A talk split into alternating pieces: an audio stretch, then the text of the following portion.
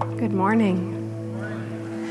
I am Becky Josberger. I always say my last name because I'm really proud of it. I worked really hard to get that one. Anyway, um,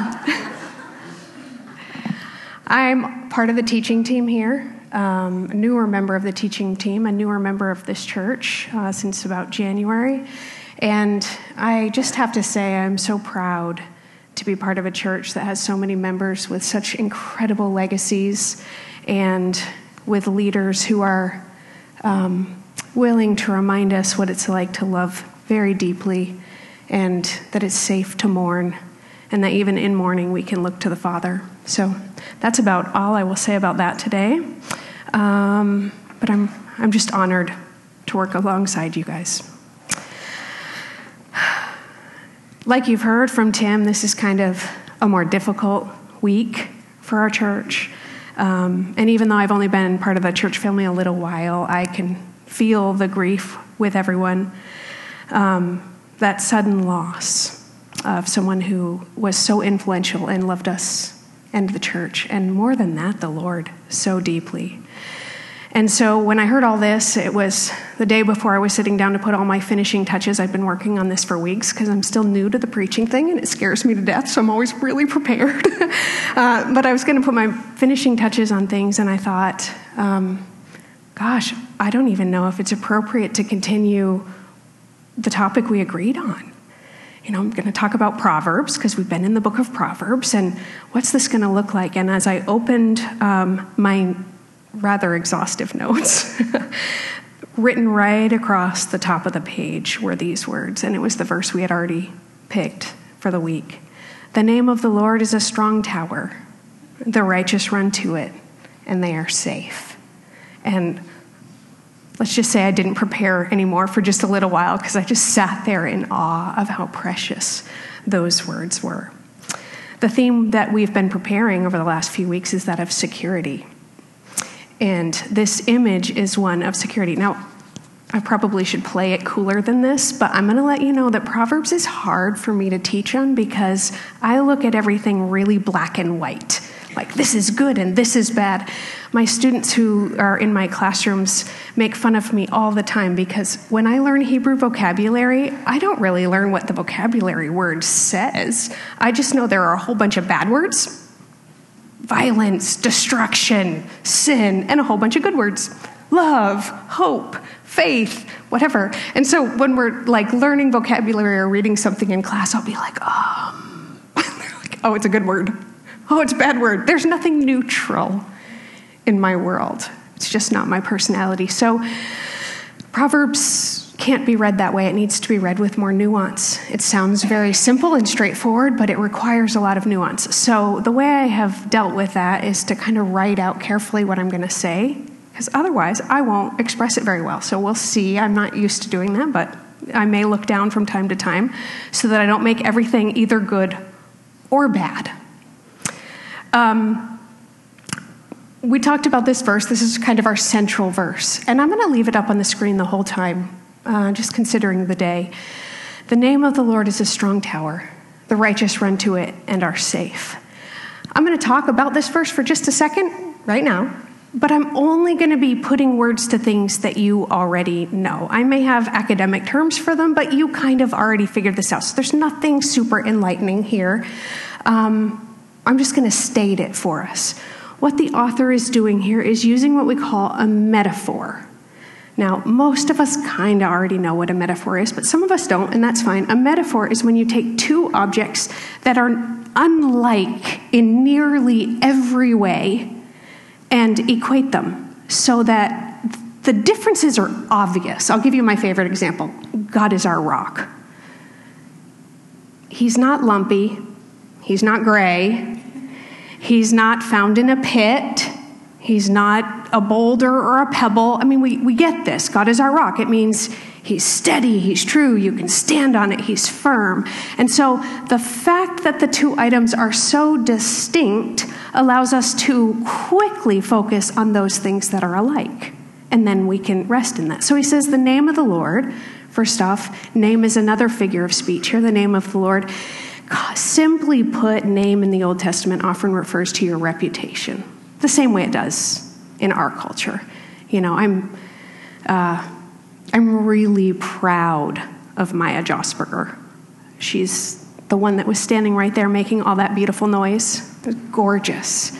I'm really proud of her, but I'm not just proud of her because she sings. I'm proud of her because wherever she goes, if someone meets me afterward, they like me better.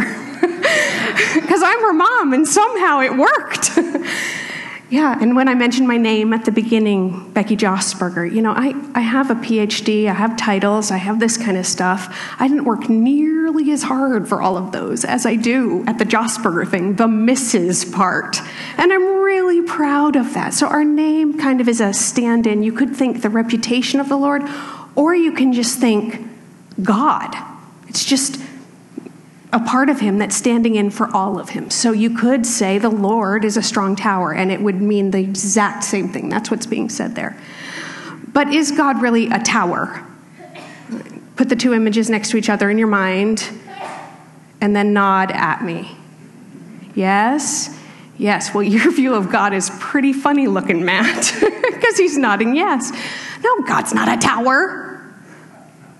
Okay, are you with me? Okay. The name of the Lord is a strong tower. What about tower? Usually made of some kind of concrete substance, usually overlooking the area that it wants to protect. Sometimes I was just in Europe, so I have all these pictures of these kinds of towers, these castles, these towers, these turrets. What about that is like God? Well, the answer is pretty obvious. Like I said, none of this is rocket science. It's safety. It's a place that you feel more secure because it exists. So, and this is a beautiful thing. I mean, there are songs, we sing this, and it sounds so fluffy and beautiful. But it also applies when it's not fluffy and beautiful. The righteous run to it when they are safe. Uh, first off, who's the one that can find security in this tower? The ones that are residents of the kingdom. The righteous ones, they're the ones. And why would you run to the tower? Because you feel threatened or attacked. You can live there peacefully because you know there is protection, but when you need the protection, you can go find it. So that's the, the idea in this verse. And like I said, it's pretty simple. We all know that. But the author continues in the next verse And he says, The wealth of the rich is their fortified city. They imagine it an unscalable wall. So, what the author's doing here, one of the things he does all the way throughout the book, is he talks about the theme of security by comparing it and contrasting it to wealth. And so we see this all over the place. Proverbs talks about money everywhere my 21st century Western worldview doesn't do as well with the comparison as it does with the metaphor of strong tower. I can see that really well, but here's what my brain naturally does either God is something spiritual and wonderful and great, and wealth is something tangible and worldly and earthly and mundane, and it, they don't have any connection to me. So, how are these things even related? I'm lost. Or, oh, I get it. God is good, money is bad. And that's about what I take away from it, and then I move on to the next verse. What I have learned as I read the scriptures is that I need to give the author much more credit than that. It's not that were necessarily coming from different worldviews, it's that the author knows that security in the Lord is something we have trouble picturing. We can believe in it, but it's hard to like reach out and grab it or you I could go on and on, but we know it's tough, right? And so he takes something that is natural to us, something that we can understand, and he compares it and he draws this illustration for us. Not because wealth is bad, but he draws the illustration based both on what wealth is and what wealth isn't. Wealth is concrete, Some of us, it doesn't seem as concrete. I was a seminary student for a long time. I know what it's like for wealth to be hypothetical, it's sort of beyond my reach. But it's, it's concrete, it's measurable, and it's also comforting. It's a common pursuit. And see, I would sometimes read these things and think, oh no, I'm not supposed to be wealthy. This is bad.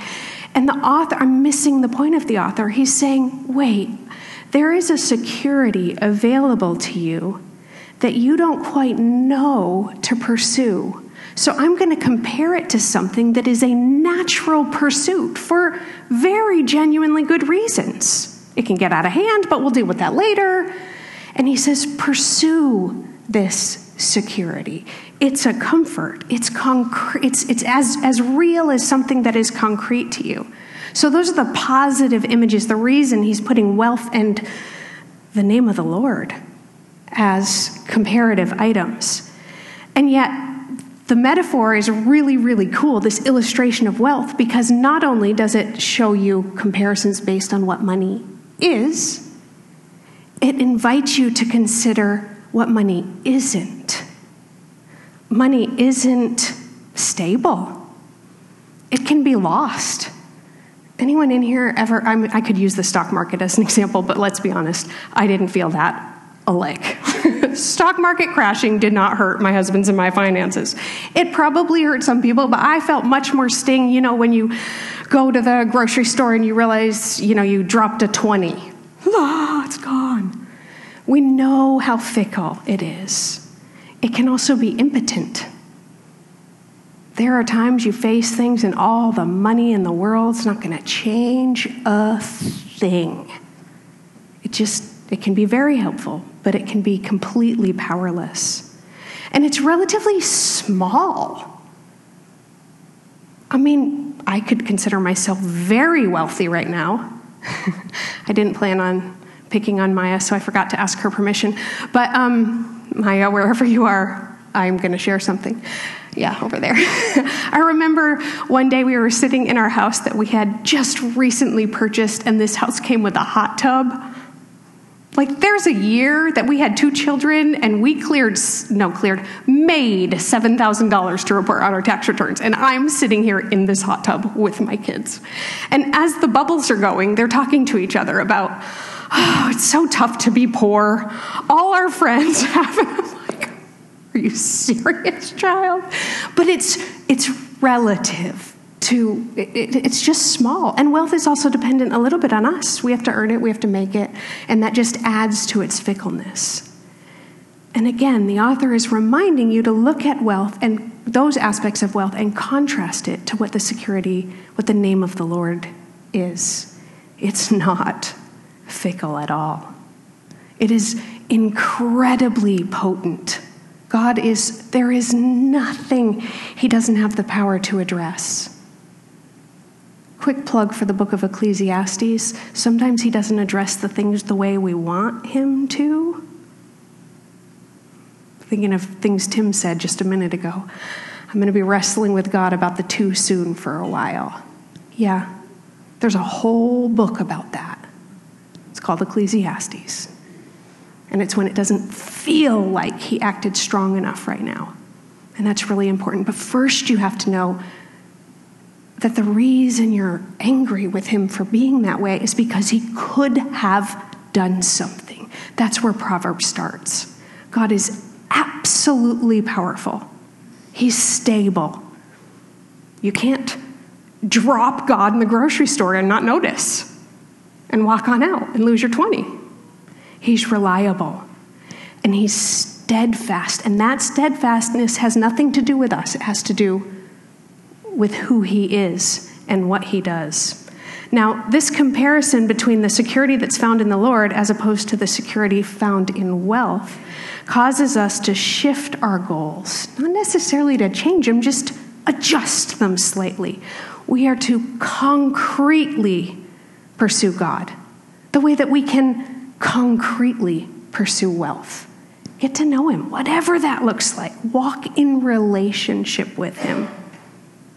And it also reminds us to consider, consider the faithfulness, the reliability, the power of something that makes all the money in the world seem incredibly trite. If you ever want to read like the the account books of the man who may have been the richest we could ever fathom, I think it's like for second Samuel or it's Kings. It's in the beginning, it's like chapter 9, and it tells all that Solomon had. And they weighed gold, measured gold by the ton. And when they, literally, they didn't even measure bronze. There was so much of it, they couldn't do anything. And when they would bring ships in to, uh, to give gifts to the king, like Queen of Sheba, all that kind of stuff when she comes to visit, they measure it by boatloads and tons of gold that he brings as a gift. Because, so, all the wealth in the world, and, and, and meanwhile, you got God writing about this. Like, oh, yeah, and then they had a couple boats full of gold, and then compared to God, it's nothing. And we're to, this verse reminds us to remember that. Understanding this focus on security helps us understand other passages where Proverbs talks about money. And I just went through and picked two examples where Proverbs talks about actions that we are willing um, to engage in because of how we view our security or how we view wealth. One of them is positive, one of them is negative. So here's the themes I came up with. The first one I'm going to label, it sounds positive. See, everything to me, good, bad. See that? This is my brain working. This is why it's written down. Not everything in life is good, bad. I'm going to label one of these integrity or honesty, but the scripture talks about these as honest scales. And I'm just going to read a couple of verses that may or may not make a ton of sense to you. Uh, honest scales and balances are from the Lord. This is Proverbs 16 11. All the weights in the bag are of his making. Or you have something like Proverbs 20, verse 10. It'll say differing weights and measures. The Lord detests them both.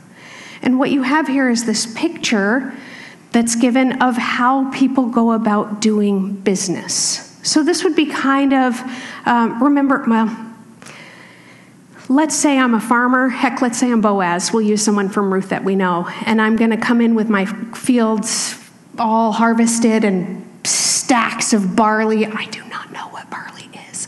Stacks of barley on my little cart, and someone's going to pay me to buy it so that they can sell it, and they're going to buy it by the bushel. You know, the thing you don't hold your light under in the song, the bushel. Yeah. It's a, it's a measurement, it's a basket of weight. Well, let's say someone padded the lining of the basket, or someone made the basket just a tiny bit smaller or a tiny bit bigger. It depends on how they can make the most profit by, by deceiving you.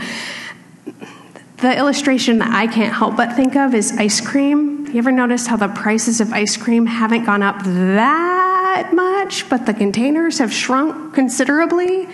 Yeah, I used to be able to buy a half gallon and it was a real half gallon. Now you buy a, I don't know what it is. It's labeled, so it's honest, but it's really tiny and you spend more. That's the idea, although they're not calling that dishonesty, let's be clear. But if you're going to weight things to your advantage because you're the one controlling the buying or the selling. Now, let's be honest, there. How do I say this? If you go by conventional wisdom, what Travis talked to us last week about, you can see why fixing things to make sure you get the most productivity out of it could seem kind of wise. We're planning a wedding right now. We, Maya is planning a wedding right now. And um, so as we're like looking at invitations and stuff, you can go with a little bit less quality on the paper and it doesn't cost quite as much. I mean, there, we can make this look really bad or we can understand that there can be some ideas that you could understand why someone would do this if your priority is wealth. If that's what is going to help you feed your family, if that's what's going to help you feel steady no matter what's going on in the world or the economy or anything else, if that's what's going to make you feel secure, you can understand why someone would do that.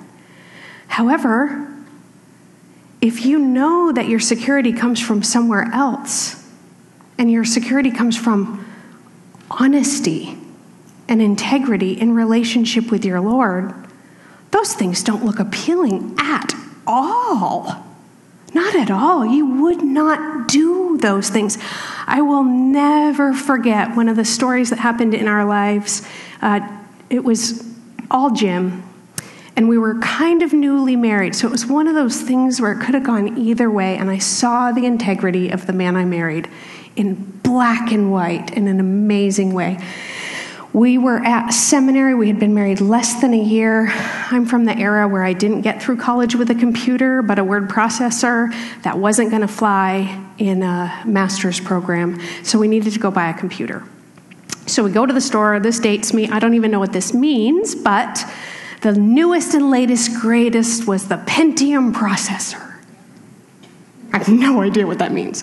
But it was also way more expensive. And so we're going back and forth and back and forth and talking to the guy and taking a couple days to make our decision. And we make the decision that we have to go into debt either way, but one is less debt, so let's get the one that's more within our means. So we go back and we buy that one. We get it home and we set it up, and man, this thing is awesome. I was like, we made the best choice. And my husband looks down at the box and he says, they accidentally gave us the Pentium. Whoa, cool, maybe, not cool. What are we going to do? And I'm, because, you know, like, who's it going to hurt? I don't know that I would have thought any less of my husband. Notice I'm putting all the weight on his shoulders. I wasn't even thinking, like, what should we do? I'm just watching him. And he just said, no, I, I can't live with that. I, I just can't live with that. Because they might never know, they might never hurt, but I will always know. And so he brought it back. And there was a definite reason the Pentium was more expensive. Let's just put it that way. But I knew in that moment, that man that I married cared more about his reputation with God. His security wasn't in whatever our checkbook said, it was in how he walked with God. That was going to be the measure of his decision making. That's where his security came. Now, Here's the genius of Proverbs the Proverbs work on a number of levels. If you just take the Proverbs as behavior items, they offer great principles of wisdom. If you're known for integrity, so if you're just doing things the way you're supposed to do them because Proverbs says to, and it looks like your life will go better. There are even verses that say integrity brings wealth. Oh, good. Well, I'm going to pursue that. If you're known for integrity, it's very likely that your reputation will grow and your business and your prosperity. This will likely happen. It's, it's the way things work. So, on the surface alone, this is great advice.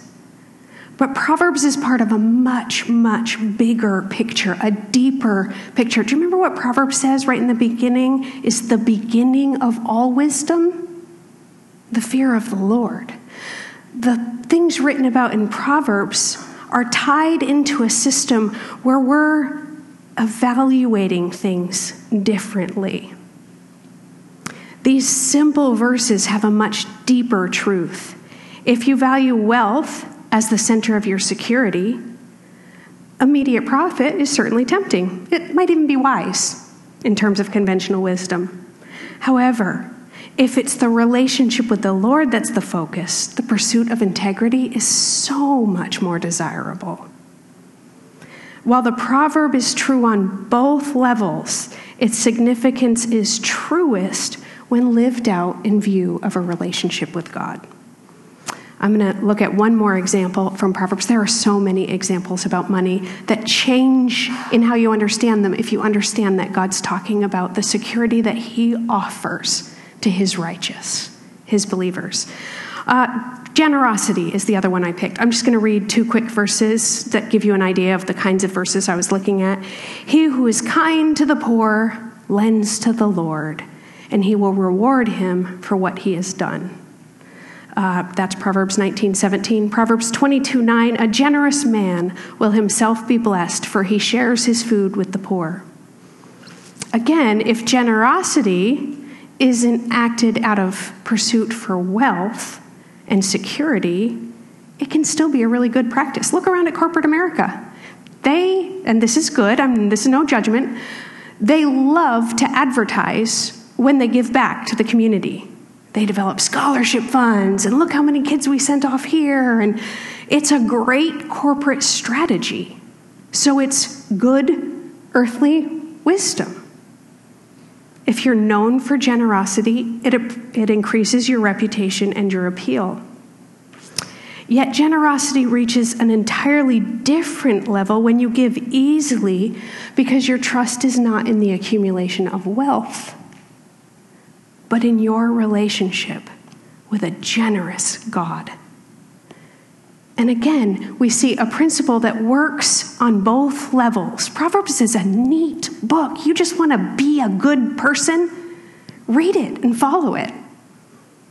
But that's not why Proverbs was written. Proverbs was written to encourage you in the pursuit of a relationship with a God who offers more than you could ever imagine. So much more that he has to use the most amazing things that we can think of so we can even have a reference point to how good he is. Wealth, security. And these are the things that he's saying, like, they're like nothing compared to the level of that you can have when you walk in relationship with God. But remember, they're going to be measured differently. And I already said this, but I want to say it again because I hate when scriptural principles feel cheap and trite. I, I remember I was, um, we have grief in our own family history. I lost a son a few hours after he was born, and I remember just crying. And a very well meaning, polite, gracious nurse thank goodness I don't know her because I don't like her, walked by and said, Oh, don't cry. He's an angel in heaven now. And I was like, I didn't want him in heaven. I wanted him here. that is not a, it is a comfort. It's a long range comfort, but it's not a comfort right now. And scriptures is totally aware of that. It is okay not to feel like the security that's being talked about in this book is enough in the present and the here and the now. Like I said, there's a whole book about that. But that doesn't change the truth. And the truth is the security that God offers that's tied to how we go ahead and live out our lives. He cares about every facet of our lives, even our money, even how we share it. Every facet of our lives. He offers something that is so much wealthier than wealth and so much more stable than that which can be lost and so much more powerful than that which can be an answer to a lot of questions. By that, I'm talking about money. It can be, let's be real. But can't answer every question. And that's all that's behind this invitation for to know God in a way that he becomes not only your security but your greatest passion and pursuit and your greatest sense of safety. I'm going to end just by, oops, I do that. I'm going to end just by reading this um, verse.